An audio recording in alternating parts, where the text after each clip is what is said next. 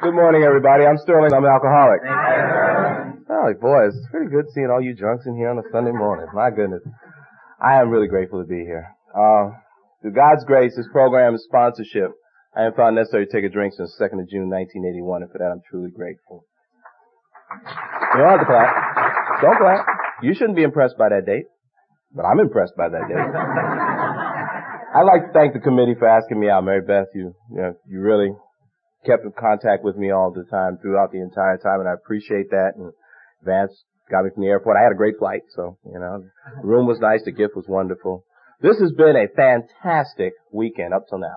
Really, has been just wonderful. Um, if you just got here today, you missed it. You really did. I mean, uh, Frank had gave a great talk um, he talked about the illness, at least that's what I recognized when he was talking up here, you know. And, and like Polly said, he talked to all, all the speakers and, and Marianne and, and, and Polly and, and Bo yesterday, all, all talked about the desperation, talked about gratitude, talked about recovery, talked about it all. Um, I got a lot this weekend. I really did. So whatever comes out of my mouth today is probably what's on my mind right now, but ask me next week, it'd probably be a real spiritual talk. Uh, you know, people always say, you know, the, the Sunday morning speaking, uh, the Sunday morning speaker is a spiritual speaker. I don't, I, every meeting of Alcoholics Anonymous to some extent is spiritual. Because at least for that hour, you got people sitting in there who are not doing, not, are not doing what they normally do, which is drink and cause some trouble and pain in their lives and in the lives of others. And that's kind of spiritual. It's miraculous. Okay, we've had a lot of miracles stand up at this podium um, this weekend. We've also had even more shuttling coffee. We've had more uh, doing and cleaning up and picking up after and trying to organize and do all this stuff. Because being on a committee is a labor of love, and it's a lot more labor than it is love sometimes, and that that's that's the deal. So there's been a lot of spiritual things and miraculous things happening this weekend, and if you have been here for it, you have been touched by that, and that's what you have to take out there in the world because there's a lot less of it out there than you know, there should be. And we've got something really special here. And it should be shared, like a cold, you know? yeah, should be shared. Um, I was born in Missouri. I, I was born in Knob Noster, Missouri. Some of you might know where that's at, Whiteman Air Force Base. And, uh, my father was in the service. And then when I turned about six years old, we moved to New York. And, and New York is where I grew up. I grew up in Harlem in the South Bronx, where Chris really wanted to be. You know? I lived the life, okay? Chris wanted to be there, and if I had known that, we could have traded, man. no problem. But I grew up. I grew up there, and you know, and, and I often thought that that was the reason why I was the way I was, because it was the neighborhood. I, I grew up with the 42nd precinct, Fort Apache in the South Bronx, probably the toughest police precinct in the city. And, and there was a lot of negative things going on there, but there was also a lot of positive things going on there. I attracted to the negative things. But I also was riddled with fear, like I heard mentioned a lot this weekend, that I had something inside of me that made me feel apart from you. And that thing overrided anything else. I often think that I probably, I was one of those people, I heard a speaker in Sacramento say, I needed a sponsor in kindergarten. I think I was one of those people. I really could have used a sponsor in kindergarten, you know? Sitting in there with that first day, cause I figured all y'all had been to a meeting on how to live life. I missed the meeting, so I don't know what's going on. You know, I could have called the guy and said, uh, I'm not feeling really uncomfortable and I don't think the teacher likes me, you know? and the, the sponsor could have said, eat the cookie, take the nap, no big deal. Call me later, you know? But even, even at that time, I don't think I would have really listened because I felt apart from, you know, and I've always, I thought later on that the reasons why I was so weird and the reasons why I did the damaging things to myself and to you that I did was because of where I came from. But that's not true. It really isn't true. It wasn't the environment because I could have grown up in Beverly Hills. I could have grown up six blocks from here. I could have grown up where Chris grew up and I would have still had that fear. I would have still had the feeling that I was apart from you, regardless of where I grew up. You know, I often thought that if I'd had a different family, you know, I was born to a middle class, uh, black family, you know, and I thought that if I'd had the Donna Reed kind of family, if I'd had to leave it the Beaver lifestyle, the A-frame house, the lawn, the newspaper route, I'd have been a different person. But I've been to a lot of meetings of Alcoholics Anonymous. And I met people that had that Leave It to Beaver lifestyle. They're just as screwed up as I am. So I don't think that would have been the difference, you know? So it wasn't the environment and it wasn't the family. You know, we grew up, I grew up a Catholic, you know, again, like, you know, Catholic. I heard when I first came in AA, CIA, Catholic Irish Alcoholic. I got two of those three. I'll let y'all figure out which two they is. You know, but I went to Catholic school all the way up through my first year of college, so it was like, you know, it wasn't the Catholic doctrine that screwed, that screwed me up. Some of the nuns that taught me the doctrine were a little screwed up, but for the most part, it was a good and profound type of religion. It still is, and they have some great principles that I, I probably apply more today than I ever did then. Because I have them reinterpreted to me through the program of Alcoholics Anonymous, through your experience. So I'm, I, it wasn't any of those things that made me weird. I made me weird. I walked around with something inside of my head that told me I was different from you. And that would have been okay. I could have just been a weird little boy. But it got to a point where it frightened me. Because I had to keep it from you. If you ever found out how weird, how different, how scared, how crazy I was on the inside, you wouldn't love me. And I desperately needed you to love me. I need you to love me. I don't know why I need you to love me. Because half the time I don't really like or trust any of you anyway. But I desperately need you to love me. So I have to protect myself at all times. And that, that's a heck of a deal when you're only six or seven years old and you're just starting out in life. To say nothing of what happens when puberty kicks in. And, and that was the way it was. And if it hadn't been for alcohol that I discovered at 13 in the South Bronx, you'd have another speaker here this morning.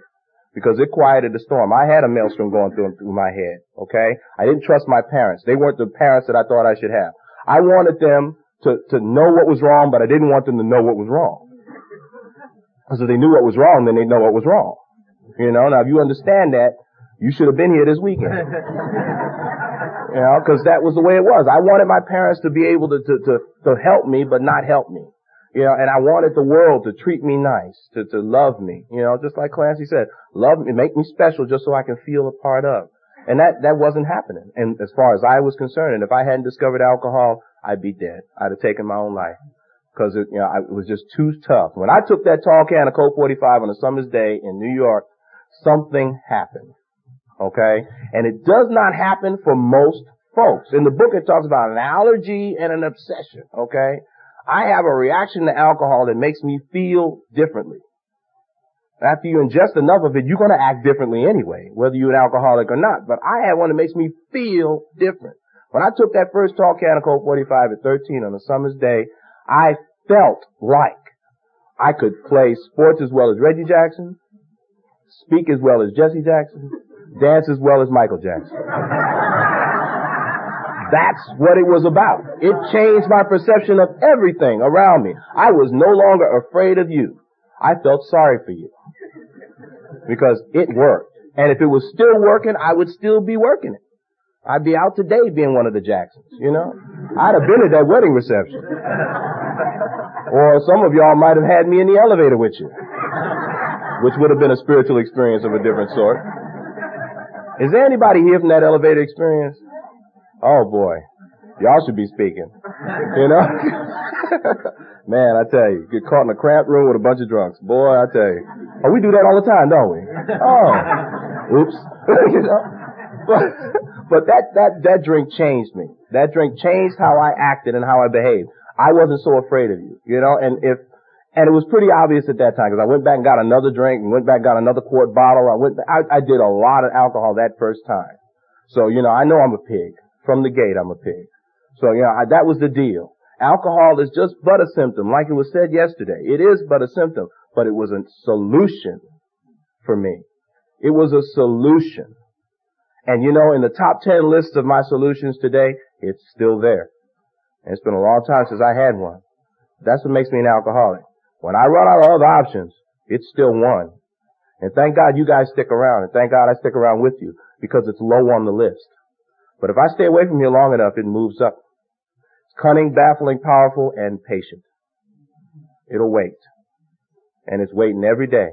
And we get newcomers pouring in here every day with proof that it ain't working too well. And we still sit in here every once in a while and get just a little thirsty. That's insane. And that's why the step is so high up on the list over there. Insanity is step two. Because we ain't, we ain't wrapped too tight. Okay? By the time we get here, we done hurt a lot of folks. And, and it's still a solution. It's still a solution for me. It wasn't, it wasn't obvious to high school that I was most likely to be an alcoholic, but by the time I got through high school, I was. I mean, full fledged. I remember one time, 16, 17 years old, no, it was about 15, 16 years old. New girlfriend trying to impress her. Old boyfriend comes to the party. Gotta be a man. You know, Frank was talking about it. Gotta be a man. Don't feel like a man, feel like a wimp, but gotta be a man, you know? And I challenged him to a gin drinking contest. You know, and in 15, you know, you can consume what? Six maybe, you know? Brand new body. I mean, oh, but I won. I won that gin drinking contest and passed out. But I won. You know, and we stayed at that party overnight just because everybody was so concerned about my welfare. And when I woke up, woke up the next morning and found out what had happened that night before, I was humiliated. I was mortified. But I blamed the whole embarrassing experience on bad onion dip. Had to have been the onion dip that put me out. Now, I want by a show of hands, how many people have been pulled over by a deputy sheriff or by a policeman for having one too many tacos? you know? I mean, it just doesn't happen, but see, it couldn't have been the alcohol. So denial was there very early in my drinking career. Blackout was there very early in my drinking career. These are things that, not, that do not happen to normal drinking folks. But it was obvious. If anybody had known that an alcoholic could be 15 or 16 years old, they'd have done an intervention right then. But nobody knew. You know, nobody, just, just no way. It was legal, it was okay, you know, I mean, it shouldn't have been drinking, yeah, but you know, boys will be boys, that kind of stuff. They just ignored it. They enabled me. Not because they were, well, because they were ignorant, but it wasn't because they didn't care. See, that's the thing. Oh, alcoholics have more caring folks in their support groups, even when they're in their cups, than anybody else on the planet. We got people who love us. And because they love us, they get hurt and they get put through the ringer. And then we come in here and we get sober and all of a sudden they're just supposed to be smiling from ear to ear? No. Just doesn't happen that way. You know, those people were concerned about my welfare, that's why they stayed there. And I lied to them and I lied to myself, and that's what I had to do all the time. When faced with the truth, I had to sidestep it. I had to step to the side and go, that isn't me. It's not my responsibility. Yeah, it's yours. If you hadn't given it to me, I wouldn't have gotten drunk. How many times you said that, you know? It's your fault, you know. That was the deal for me. I had to, I had a solution, and I wasn't going to give it up, even though there was a cost. And I paid that price until I couldn't pay that price anymore. You know, it was pretty obvious. It was obvious to everybody. My mother was a narcotics officer. Made me real popular in the neighborhood. You know. And I, I had a lot of resentments at home. We talked about that. Polly talked about that yesterday. Resentments being that type of drink. And I had a lot of resentment. Cause, you know, my full name is Sterling David Holmes III.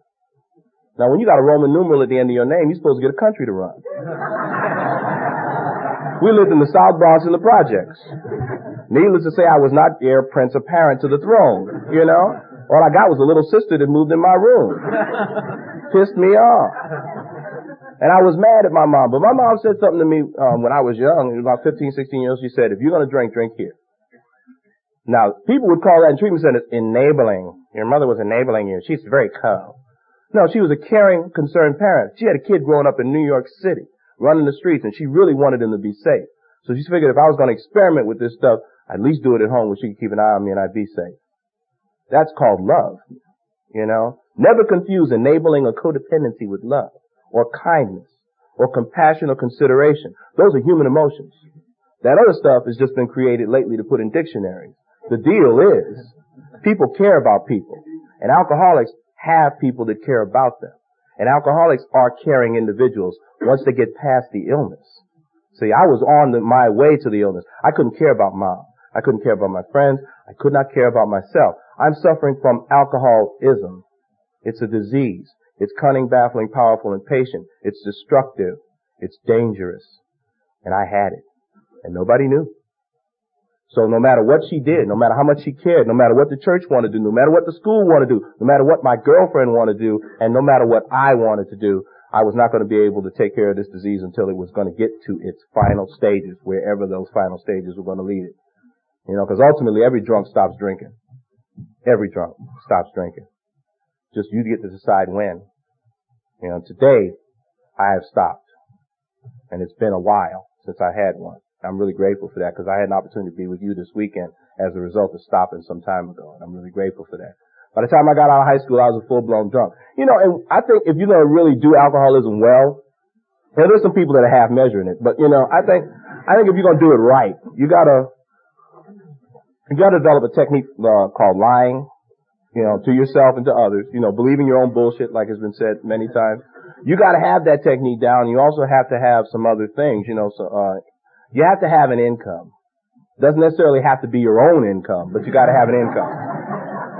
You gotta have a place to crash.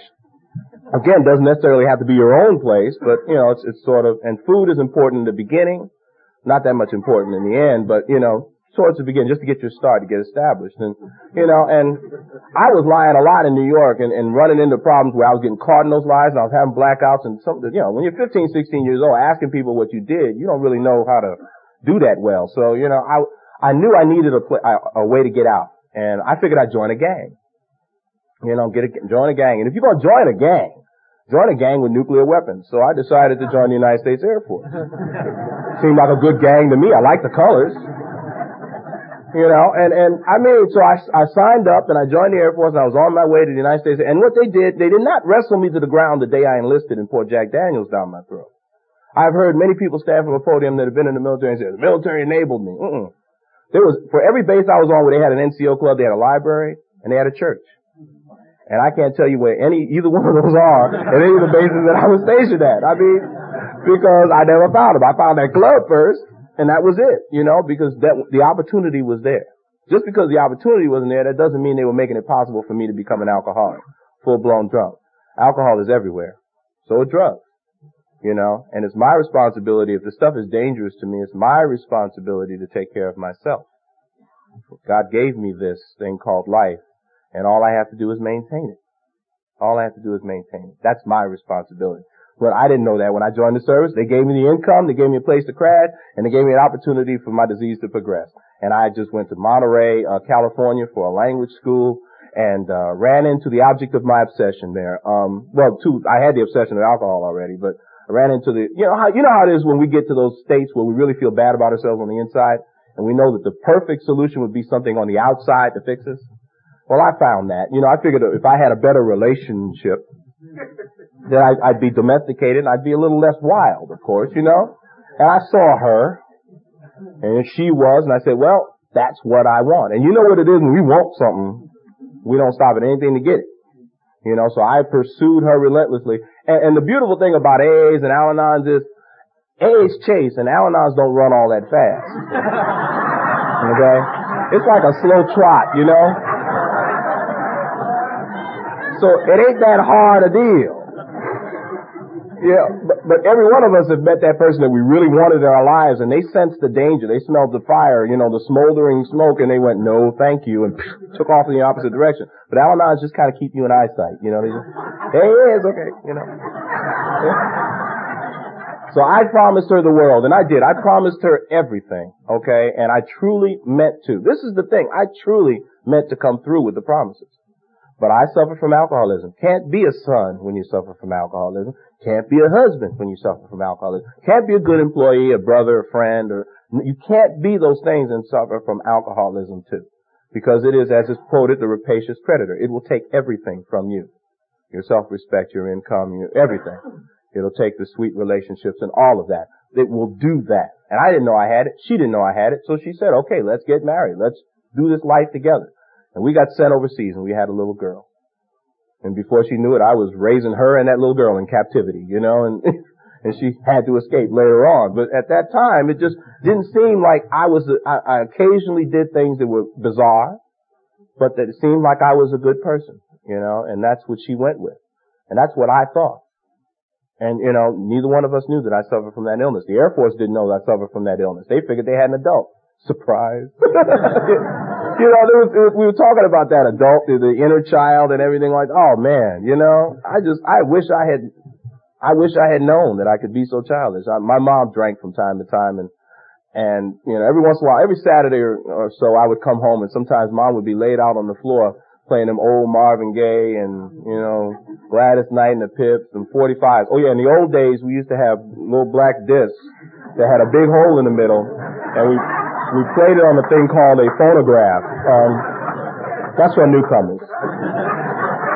Yeah. And she would be playing these old 45s and, um, over and over and over again. And I'd come home, turn the stereo off and take her off to bed. And I'd say to myself, that's disgusting. I'm never going to do that. And, and I never really did. I fell asleep on the couch and I played, uh, Earth, Wind and Fire records. So, I have anything. But But mom, mom had a drink problem. I think mom drank occasionally. I don't know what demons were inside of mom, you know, cause she was a, she was a frustrated English teacher, went to Howard University and, and, and all of that. And, and I don't know whether mom had a drink, uh, near a drink or, or, or a drinking problem or whether she had been an alcoholic or any of those things. I, and I can't be an adult child of one who hasn't admitted to be one, you know, cause I don't call you one until you admit you're one. And you know, something terrible happened to mom in, in 1975, um, I mean 1978. She was crossing the street late for work and got hit by a car, knocked 50 feet and put in a coma. She never regained consciousness on the 2nd of September 1978. She passed away. Now, I was already in the service off in Texas doing my craziness. I was already married and my wife had already was on her way to go overseas and, and I hear this and I come back home and, every one of us that has ever done anything to anybody else at some point in time has always felt a little guilty. And alcoholics, because we're so um, immature emotionally, never get through that guilt. We never process it properly. And it always comes up just like that old movie you never want to watch late at night. It just comes up, comes up, comes up. And all of this came to a head when I saw my mother with all them tubes and stuff sticking out of her. You know, and when she passed away and we put her in the ground, that started the last two years of my drinking and it was crazy and insane drinking. Because now I had this tape to run along with the other things that I was doing to beat myself up with. See, because I'm a real sensitive person and the things you say to me hurt me, but I can't let you know that I've been hurt by you. But I'm still trying to figure out what I did to make you say those things and I'm all self-involved and self-centered. What's going on with me and why come you don't love me? And that's a, that's a long day. you know, you get up in the morning with that going on and you got to try to dress yourself, show up to work on time, act like an adult. You know, there's a lot of expectations for us, and they don't know how screwed up we really are. So, you know, alcohol helped. It was sort of that, you know, that it was Bud Light time, you know. And I would go to the bars after I got off of work, and I would try to drink all this stuff down, you know. And I was at happy hour. How come at happy hour nobody's ever happy? Goes for two hours. They bring us food and everything. Everything's half price. We should be thrilled to death, but nobody's ever happy. We're all sitting there looking in the mirror, killing ourselves one day at a time. You know, you get sponsors at the bar. I got sponsorship at the bar. You know, I mean, there were guys sitting up there shaking their heads about Vietnam. I stood up there and after about four or five drinks, I'm shaking my head about Vietnam. I joined in 77. It was over. Flew over it once maybe, you know? But I'm shaking my, I'm lying too. I'm running around having a wonderful time, you know? Young man, 20 something years old. And I'm thinking my life is on, on a roll. Yeah, it was a pretty good worker. Most drunks in the, the grip of the progressive illness are. We're great drunks because we're so concerned that we're going to get caught. You know, and that was it. But I wasn't a very good husband. I wasn't a very good father. I wasn't a very good employee. And it all came to a head. You know, the Air Force kind of weird. They want you to show up in your right mind and reasonably, you know, sane. And I wasn't doing that on a regular basis. So they figured they'd have to get me fixed. And how they figured to get me fixed was to send me to group. You know, send him the group.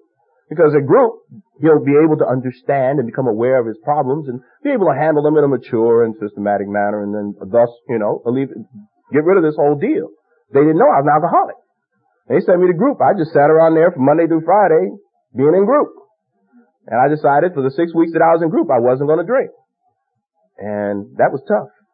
Monday through Friday, I did a fine job of it. But every once in a while, I would go by the club to see my friends. You know those guys that you drank with? That we're 30, look 50. You know, we're all GIs, American GIs, and we're all talking about being rocket scientists and psychologists. You know, we aren't, we're not wrapped too tight, you know, and, and I go by there to see these guys whose names I can't remember, you know, and my friends. And I'd have a Coke, and we'd tell a few lies, and I'd have another Coke, and we'd tell a few more lies, and then I'd have a rum and Coke, and another beer, and two more rum and Cokes, and the next thing I knew, I was back into it again. You know, I remember reporting my car stolen and it was the only car in the parking lot. if you do that, they won't let you drive it home. That's got it. You can't see it, you can't drive it. In Japan, they drive on the wrong side of the road. You know, they drive on the other side. Sometimes I get so drunk I couldn't remember what side to go around, so I drive down the middle. That's dangerous. Many times I was some in little, some little town. I woke up next to a, a portly Japanese gentleman singing New York, New York in Japanese, um, and I had to be working three hours, and I was not sure that I was still in country. That's a little unsettling, and it's not behavior that befits a young and up and coming military man, you know. So the Air Force decided they'd have to intensify their treatment program, and they sent me to group. And they sent me to group in the, uh, actually they sent me to treatment in, in the Philippines. Tough place to get sober. Tough place to get sober. Uh, beer's a nickel. A nickel. Anything else you want, 25 cents. Okay? You can, you can really do some major damage to yourself and come home with change. It's great. Um, so he sent me down there and I figured, okay, no problem. All right. I'm going to go to treatment, you know, cause I had, I had set up this support system that in case I was in trouble, all these people would, you know, do the character references for me and they all reneged.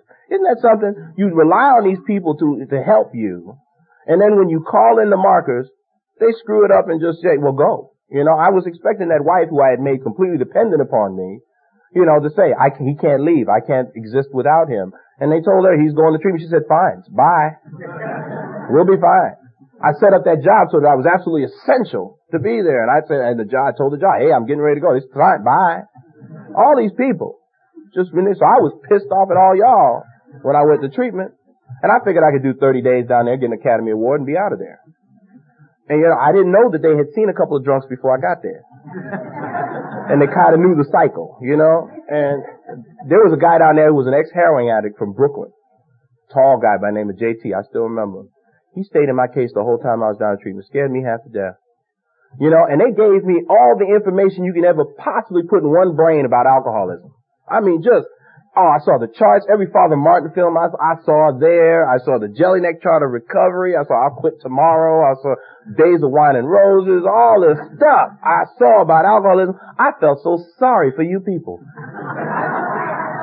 the plight of the alcoholic was tragic. tragic. We had a vote six months before, uh, uh, who was going to drink six months after getting out of treatment? And if I had a vote, it was 12 of us, 12 angry men, I like to call it. if, I, if I had a vote, it would have been unanimous. Cause I was, I was uh, hands down favored to vote six months after getting out of there. And they'd have been absolutely right.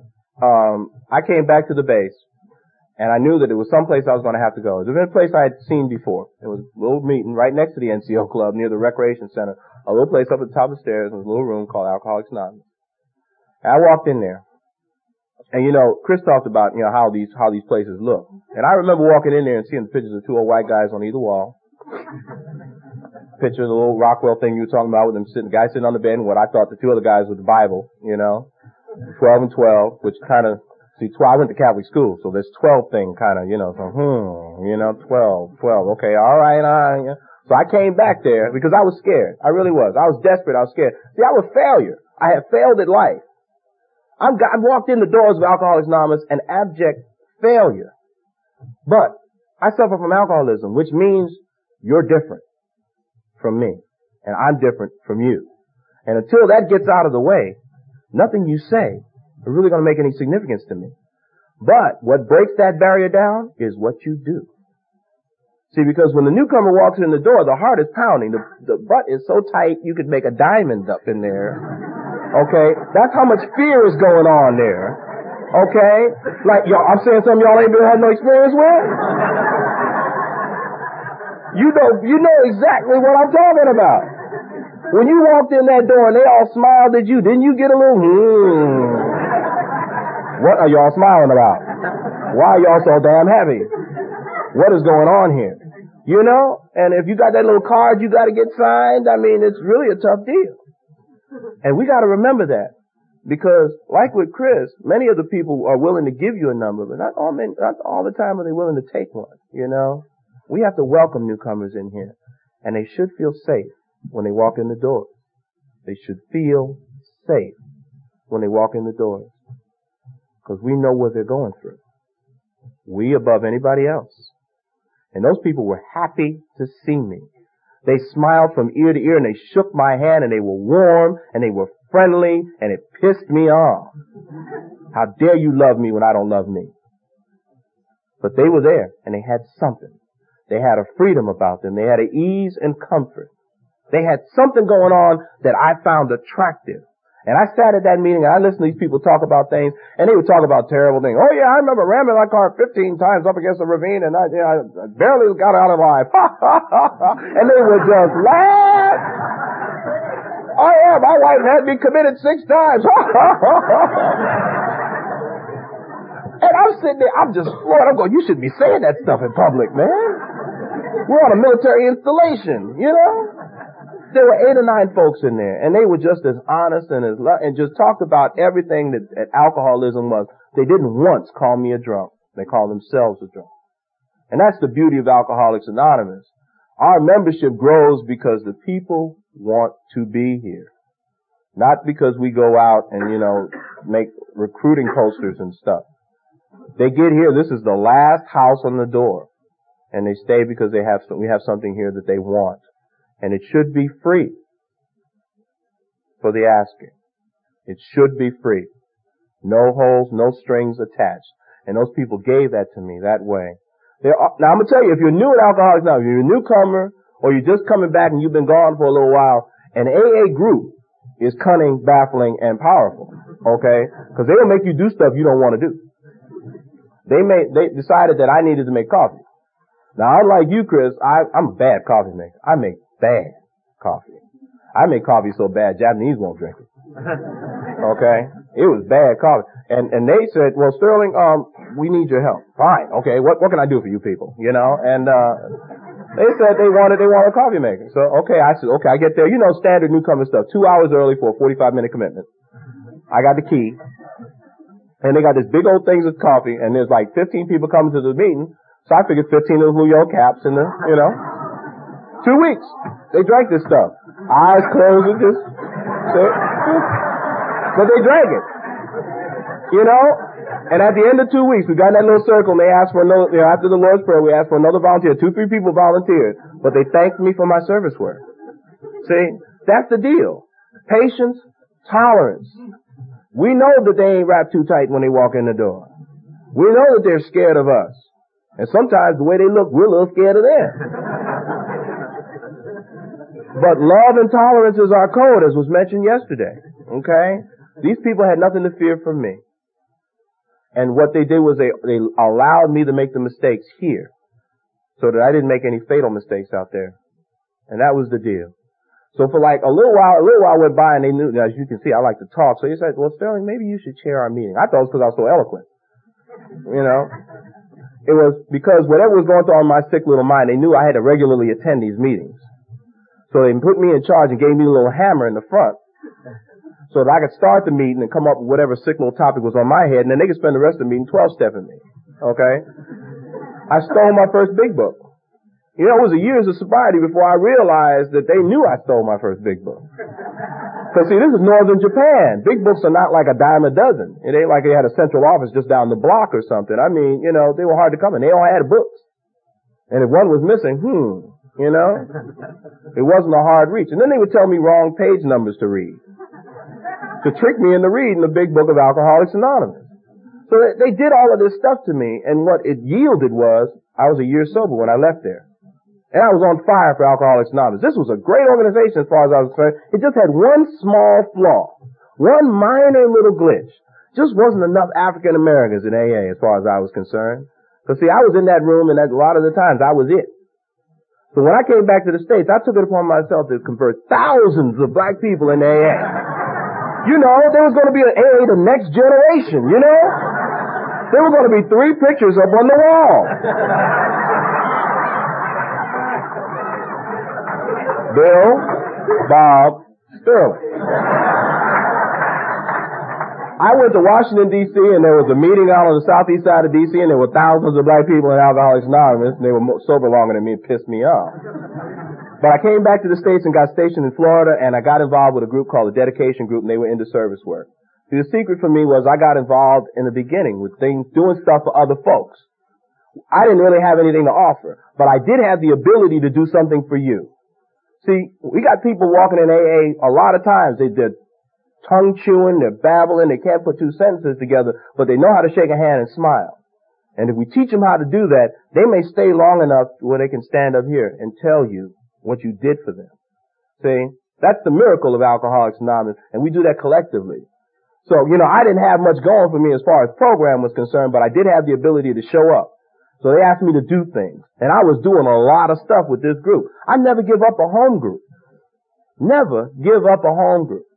And I'm gonna tell you, if you're new, you wondering what a home group is, what, what would make a home group? if you go to this meeting regularly enough so that when you walk in the door, the old timer in the meeting looks at you and goes, oh Jesus.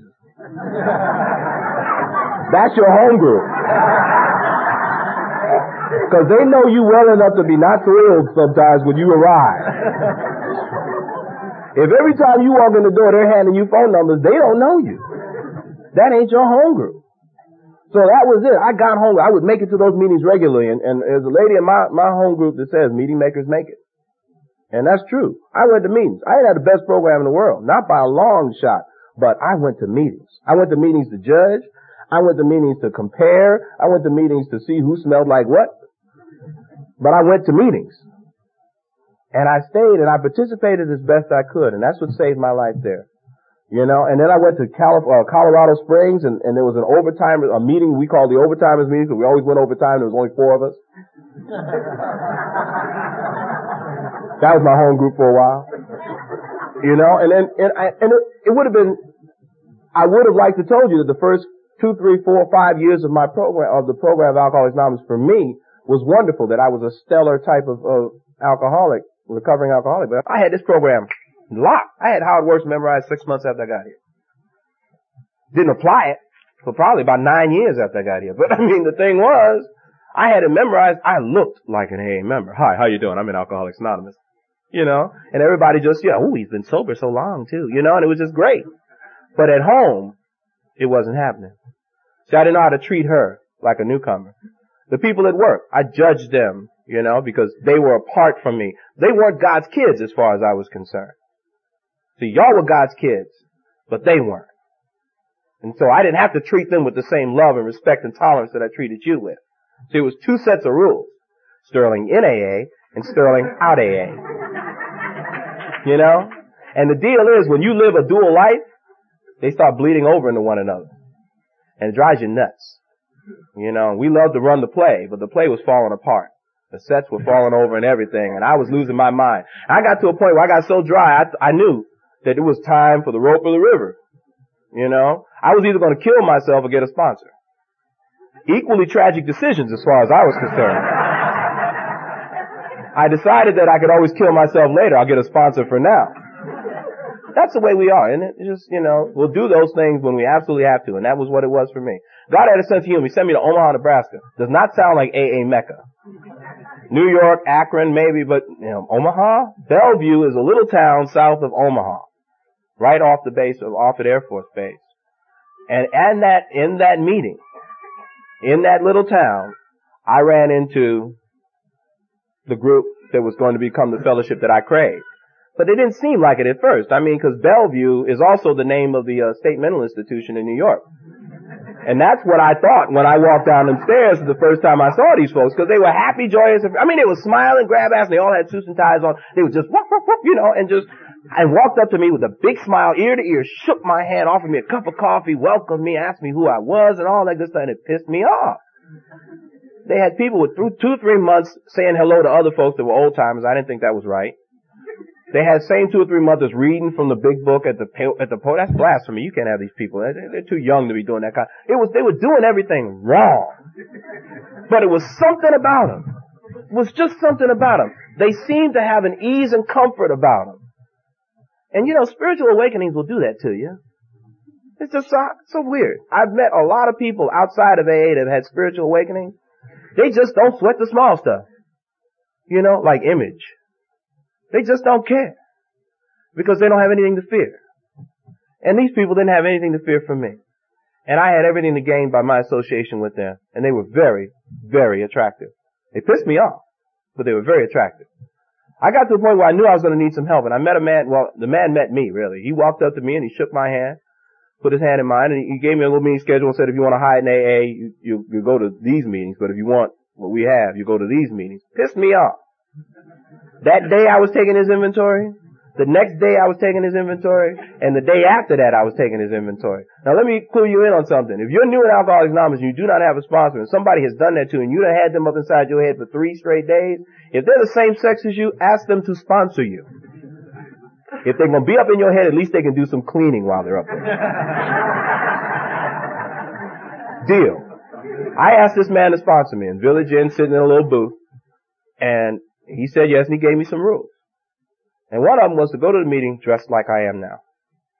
To dress up to go to our home group meeting. And I didn't like that idea. But I went along with it. And I can, my first wife can attest to this. Every Tuesday night for I don't know how long, I'd be putting that tie. I used to wear a tie to the bar to try to feel better than all you, you lower companions that I was hanging out with.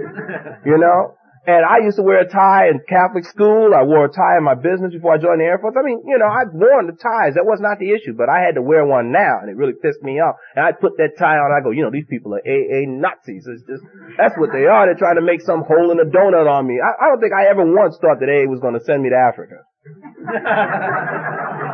I did, however, think that y'all were going to try to jump me to Jesus. or make me shave my head and sell books at the airport. But I never once thought that I was going to become some sort of missionary. And my sponsor verified that. He says, Sterling, you don't have to worry about becoming a saint. Because you are entirely too self-centered. So I don't have to worry about that. You know, they're not going to send me to Nairobi. You know? but I would put that tie on and I'd get in the car and I'd complain and I would think to myself, I need to fire these folks. Because they're AA Nazis, they're AA fanatics. I'm going to go to meetings where everybody's pissed off, like I'm comfortable with. You know, talking about the problem and everything, you know?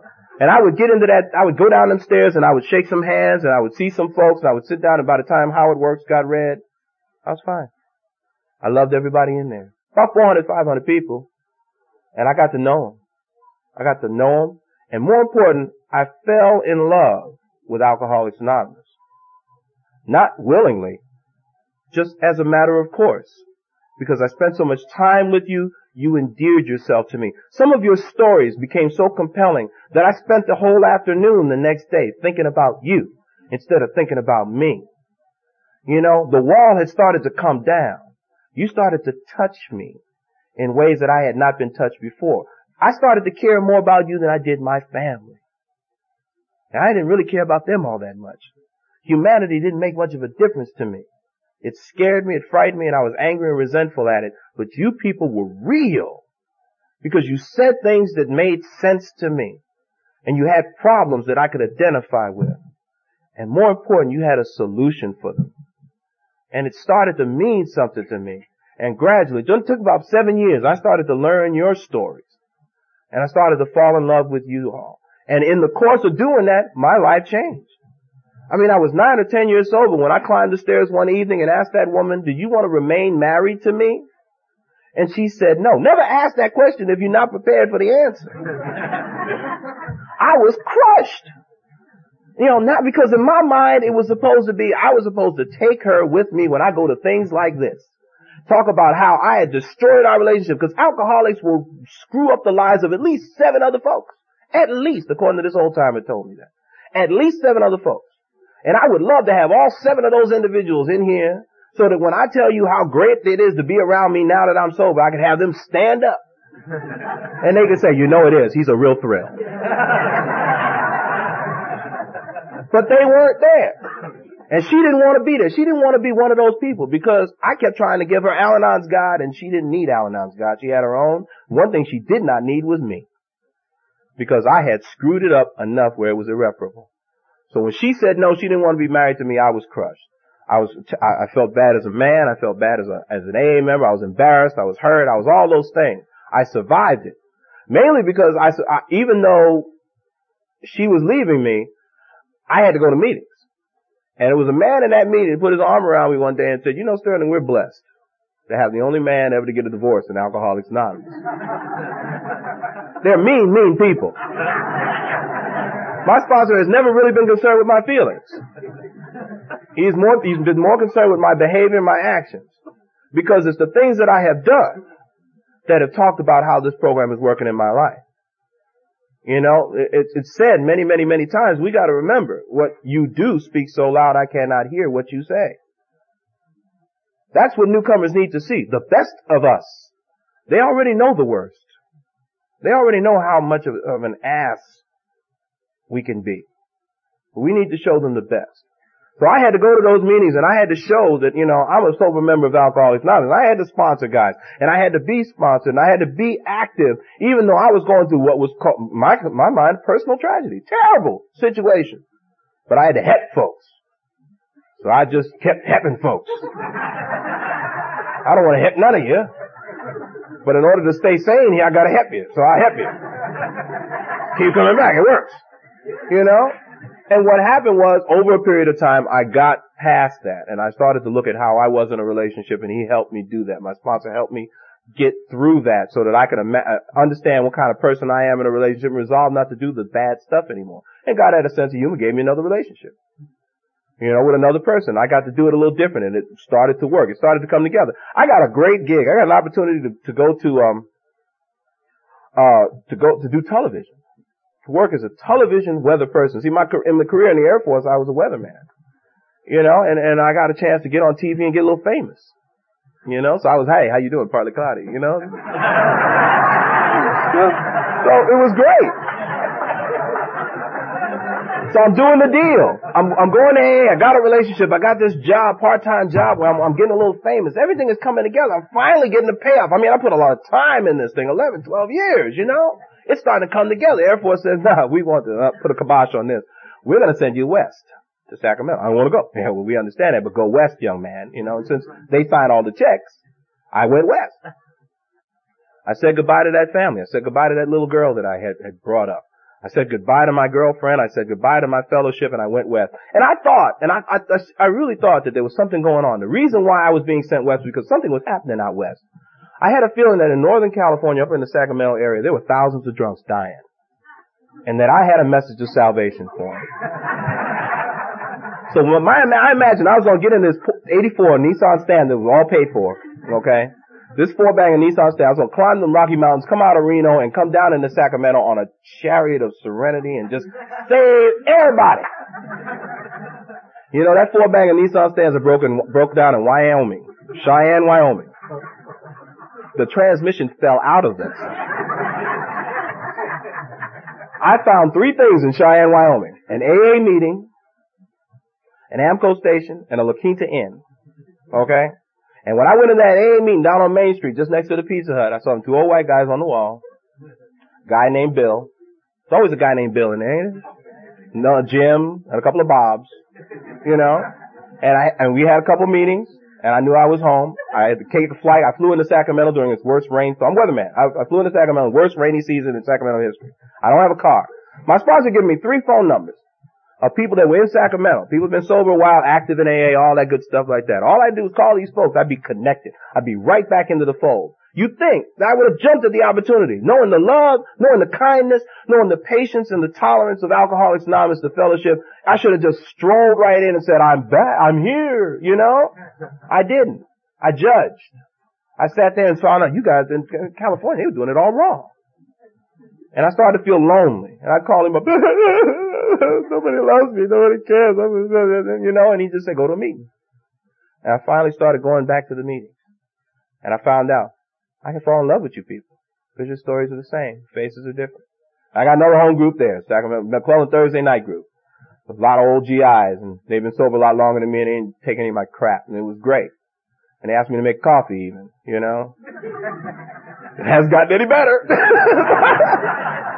but they tolerated me, you know, and I fell in love with the fellowship of Sacramento, you know, and, and here it is. I've got another opportunity. I even got another opportunity to do TV weather. Hey, now I'm back. Hey, partly cloudy. It's all coming together. I'm keeping this relationship with this girl in Omaha because I love her.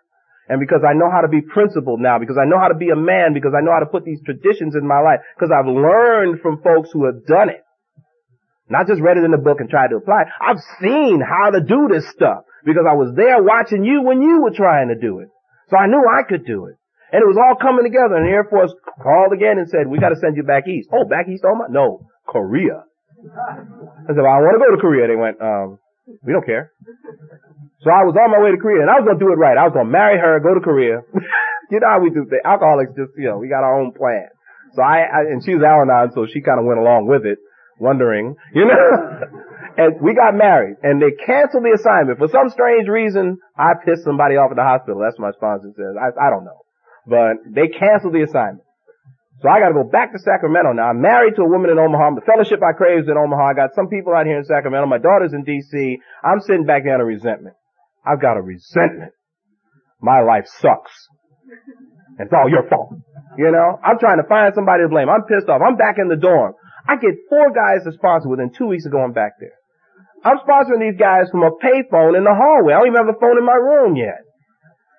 And there are four guys wanting me to sponsor. And these guys that I started to sponsor when I went back to Sacramento for the last two years of my military career were the, were the, the quintessential opportunity to sponsor folks because they had problems other than alcohol. It required that I get in the book and start looking for solutions. It required that I had them over to my house regularly and we had to struggle with and grapple with problems other than alcohol. That we had to deal with things that were life issues and these guys were young enough and still alive enough and they were sober enough that they needed solutions to those problems or else they were going to go back out there and drink. And I, it got important to share my experience, strength, and hope with you all. It got necessary that I be on the firing line, and it became absolutely vital that I be honest when I did it. And that I become vulnerable. The biggest thing that scares me to death is that you find out how vulnerable I really am. And now I had to stand naked not only in front of him, but them. And that's where the growth took place. Things started to happen. It's miraculous when you do that. When you take a chance and get on the firing line of Alcoholics Anonymous, you're protected. It feels uncomfortable as hell, but the benefits are phenomenal.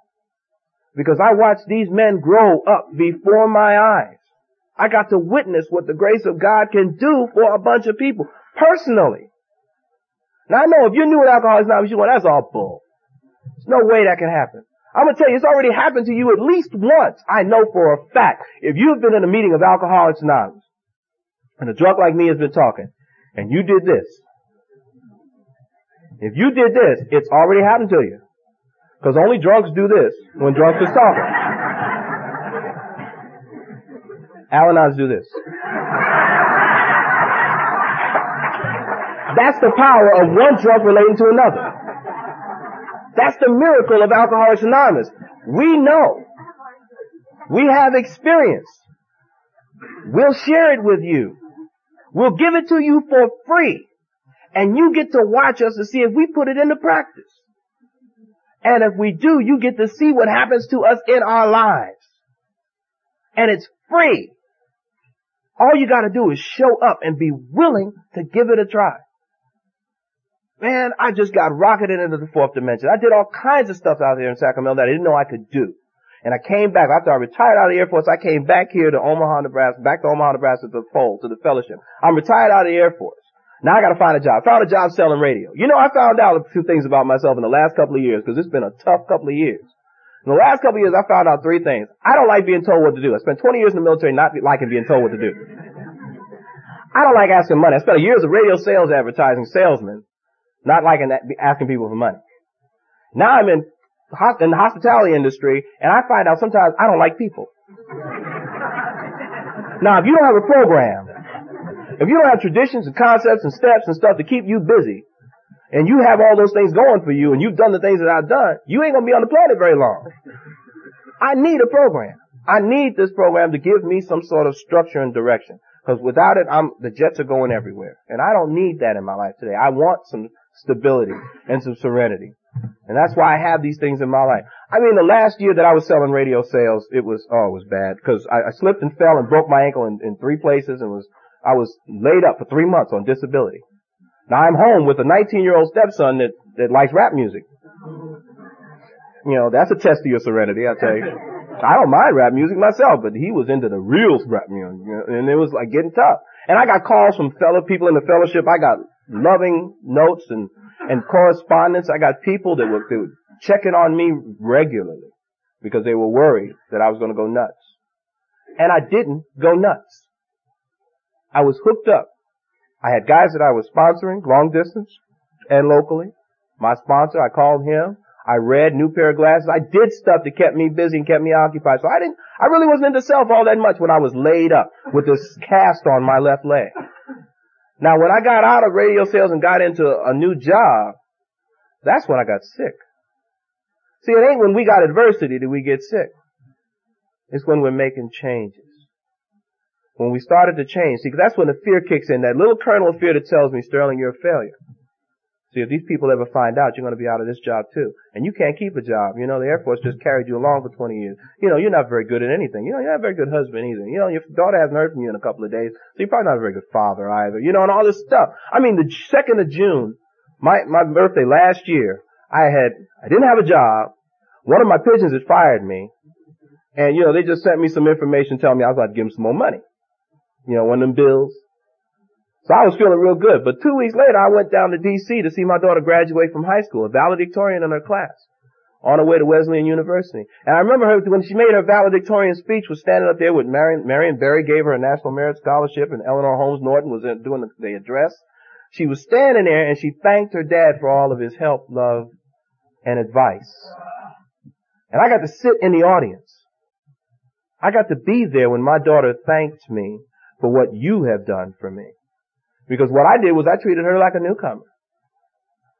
When my, my wife, my present wife and I got married, my ex-wife put the bill for my daughter to come out here in the dress she wore. Because I treated her like a newcomer. Somewhere along all of this, the people out there became children of God. And if they are God's kids and you are God's kids and I love you, I really do. I love you. If I love you and you're just like them out there, I gotta love them too. They're much more work because I don't understand them and they frighten me.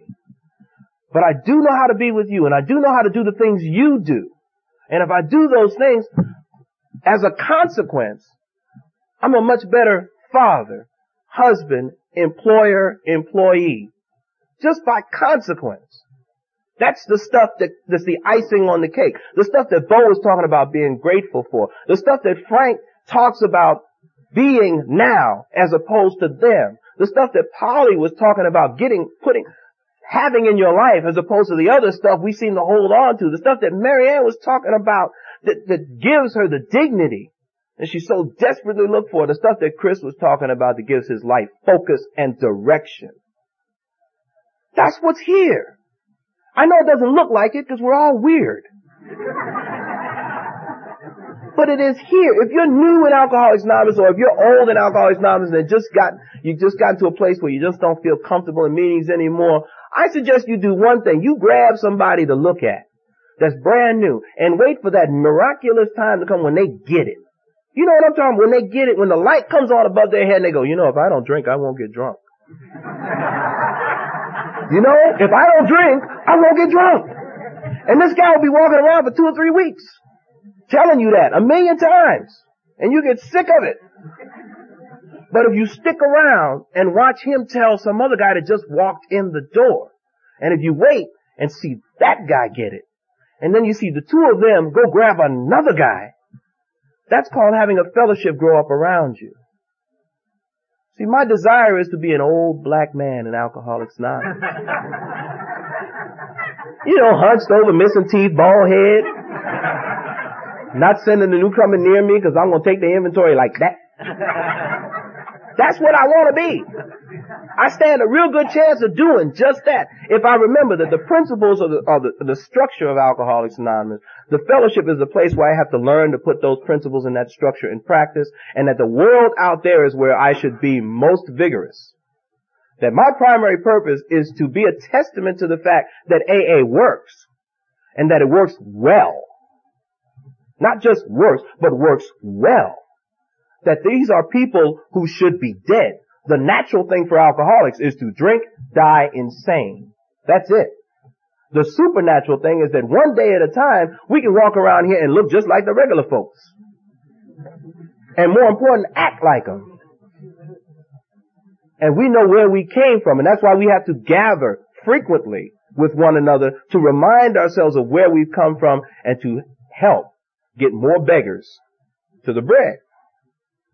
That's what it's about.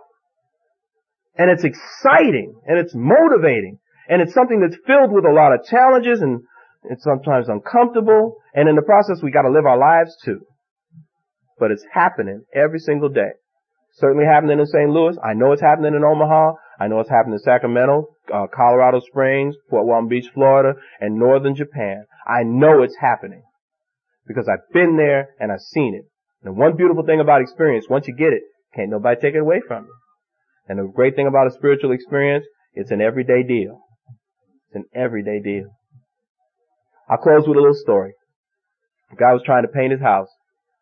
And, you know, two-year-old was helping him. You know how two-year-olds, they, ain't much help. Even in here sometimes. But sorry of you too. Sorry. But And so he said, well, honey, why don't you take, you saw this, this picture of the globe, the entire globe. He, he tore it up into pieces and told her to, to go in the next room and put it together. Figured to keep her occupied for a couple, couple hours, you can get this thing done. She comes out in about five minutes. Done! He's like, whoa, this kid's pretty smart. What's up with that? How, honey, how'd you get it together so fast?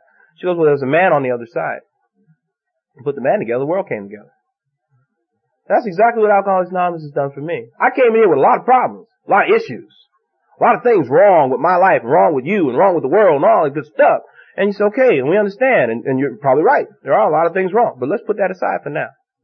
Let's just work on you. Let's get you a point where you have a relationship with a higher power. Let's get you to a point where you can sit among us and not be in stark terror.